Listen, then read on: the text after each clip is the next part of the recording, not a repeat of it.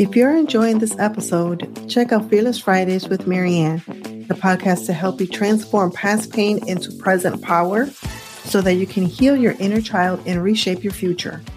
I am your host, Marianne Rivera Danert in Rochester, New York. My mission is to see women worldwide live a free, fearless, and fabulous life. Subscribe to Fearless Fridays with Marianne on the Jazzcast Pros Network, available right here on your favorite podcast player. And remember, you are a priority and you matter. Jazzcast Pros. I didn't make it, you guys. Uh, I'm just gonna come clean. I know I'm not the only one out there that's dealing with this, especially now for the holidays. There's cookies everywhere, and I have been on this sugar free quest, and I fell off the wagon They were giving cupcakes away. Now, I should have just walked away. Really, come on, you guys. I should have just walked away, right? No, I did not. My sugar free journey, I'm not gonna say it hasn't ended, but I, it, I did fall off the wagon. And um, today's episode is all about how I fell and uh, the process to get back on. Welcome to Living the Front Seat Life. I'm your host, Kelly Marie, and I invite you to take this journey with me. We're going to be talking about all things mental health and emotional well being. You see, I am a overcomer. If you are interested in figuring out the path for you to determine how and where you will drive your future, this is the place to be. We get to determine the ride. May not get to determine the weather or who's on the road with us or if it's going to be a scenic route or not. But we are the drivers.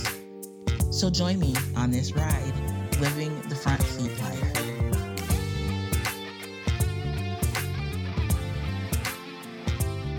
So, about almost a month ago, I started this sugar fast sugar. Yeah, we can we can call it a fast. I wanted to remove all processed sugar from my diet. I did not take out um, fruits or food that um, is naturally high in sugar. So just processed sugars, um, candy, creamers, coffee creamer, honey. For the most part, I still needed some because I was having some issues with my throat. But cough drops, no cough drops, no processed sugars it was, if you go back and check out the other episodes, it was rough. Let me tell you, the first couple days were brutal. I had horrible headaches. Um, I couldn't think straight. I was in this like weird brain fog. It was just brutal. I, I don't know another way to say it. I was very short tempered, which is not good for anybody. I was just very quiet. I made sure that I just kept my mouth shut because I didn't want to say anything that would hurt anybody's feelings or, you know, get me in trouble. So um, around day four, I'd say things started to look up. They were better. I could feel a difference in my awakeness. I was sleeping better. I didn't have that mid afternoon nap need. And I was feeling really, really good. Around day 12, I was in New York City for my Rubinger fellowship. We were getting together for the first time, my LISC uh, Rubinger fellow peeps and I, for our final get together. It was our first and final get together, which was amazing. But I decided to push myself and go to Times Square and Rockefeller uh, Center to spend some alone time um, amongst all of the people. I, you know, am on this quest to do new things to try new things, to push myself. You know, remember the Gran Fondo and the, the 20 plus mile race. Well, it wasn't a race, but bike ride. It felt like a race.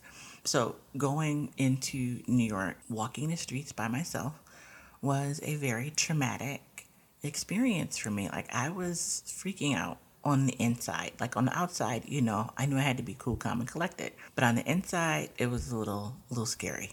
My tr- my traditional fear, anxiety. I don't use the word fear, um, but it, there was some fear there. It wasn't based in anything, it wasn't founded in anything, just this anxiety of being alone. I didn't think I would be lost. I mean, I'm in the middle of Times Square. You can't get lost really with there's lights everywhere. I wasn't concerned for my safety. I wasn't worried about, you know, somebody clunking me over my head and dragging me off, you know, to some faraway place. Like I, I, I was not concerned for my safety at all. I did shed a tear of anxiety. I fixed my face and got myself together and was determined to find some joy, to do something that would be joyful for me, right? It's New York City. It's supposed to be a fun experience, right? And so I needed to to find that for myself. So I walked from Times Square over to Rockefeller Center and you know it's a couple of blocks of fun, which is a little less intimidating than Times Square. Um, still lots of people, but more private space. More you have more like breathing room. I could I could I could take a breath and, and feel okay. And so I spent most of my time in that area. Well, there's this bakery Magnolias, and they're famous for their banana pudding. And so I'm not a banana pudding, you know, it's good, but I'm not trying to break my neck to get any. But let me tell you about the rest of their baked goods. So as I'm walking around and just enjoying, I really wasn't enjoying myself, but trying to enjoy myself, I took pictures and and smiled and they weren't fake smiles, they were smiles of triumph. Like, even in the midst of this anxiety, I was still able to to win. I was victorious because I pushed myself to do something that I never in a million years thought that I would do. And so um, I still was anxious and I, I was running low on my superpower. I saw the sign for magnolias. I got in line and I did get some baked goods. I found a spot to sit and watch people and enjoyed a blonde brownie. It was amazing, especially after not having sugar for 12 days. It gave me this like warm sense that everything was going to be okay, that I was going to be all right, and I don't know why a brownie and sugar needed to be the thing to do that.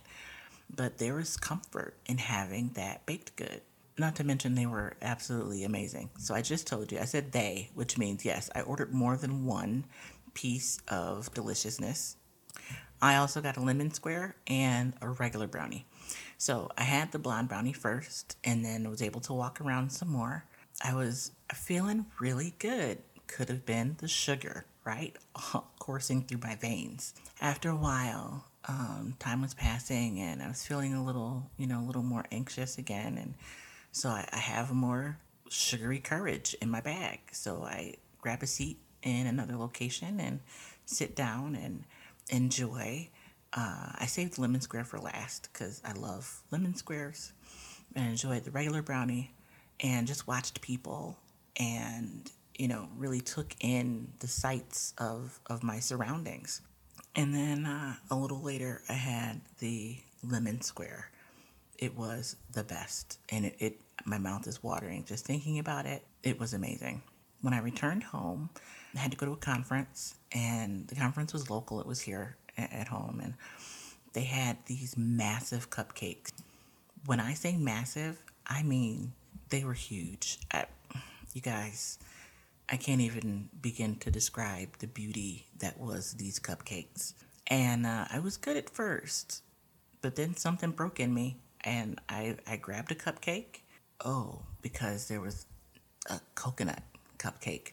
Coconut is one of my favorites, and it was worth it. I ate the entire thing. Now, now that I'm at this point, I have fallen off the wagon.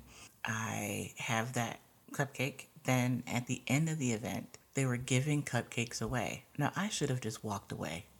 Come on, you guys. I should have just walked away, right? No. No, I did not. I left home, I left and went home with three more cupcakes that I ate over the next two days. And the lethargy, the everything that I fought so hard to shake out of my system was back like never before. I cannot tell you. No, I'm not going to say I'm disappointed in myself. I did very well for 12 days. And I know that my stressor was was the thing that kind of tipped the scale not quite in my favor, but it is what it is. And so I am contemplating, you know, how do I go about this again? Some often, and I do believe moderation is the key to all things, you know, but some things, some folks just can't be moderate, moder, you can't, hmm, how does that go, guys? Some things you just can't be moderate with. I feel for me, sugar is one of those things. I don't know, you know, maybe it's no candy, but you can have like tasty coffee creamer or, you know, you can have all the cough drops you want. I don't know. There, and yes, I have a thing for cough drops, but there is a happy medium somewhere, I believe, I hope, where I don't feel the lethargy. My stomach, I'm bloated again. Like it's sugar is no good to me at all. But I, I'm hoping in this massive sugar fail that there are some life lessons that I can apply to the rest of my life. Right. So I know that the initial fall came in the midst of an anxious period. What can I do next time so that I am better insulated or protected? You know, like life is going to happen. And so I need to be prepared. I have all these tools for my other mental health issues. Um, maybe there's something I can do for sugar. Uh, maybe we can get Chef Alexa to come back and talk about some ways to, to better integrate sugar or sugar like substances back into our diets. Because I know I'm not the only one out there that's dealing with this, especially now for the holidays. A lot of folks are baking and there's cookies everywhere and cupcakes and cake and all that deliciousness. Fudge. Oh my gosh. Yes. This is the time of the year for all of the good stuff. And so, as I continue to, my mouth continues to water. Oh my goodness, you guys, it's so hard. It just, it's hard. But I know that I liked the way I felt when I wasn't eating sugar. I liked the lightness that I felt. I liked the clarity of mind. I liked not having that sleepy afternoon. Like I almost dozed off in a meeting today. I could feel it just, you know, kind of setting in and that was sugar. And so I want to make sure that I am being fair to myself in all things, right? And I would love to hear how you guys are managing. If anyone has given up sugar, if anyone has gone down this road, if you were able to find a, a happy medium somewhere, I'd love to hear about it. So post in the comments. I want to I want to hear your stories. Have you had a sugar fail and were you able to hop back on the wagon? I want to know all about it. Until the next time, be the light and uh, be kind to yourself. It is okay. We try, we don't always win. Um, but even in that fail, there is a lesson, there is hopefully some laughter, and you can always get back up again. Right? So until the next time, um, I encourage you guys to.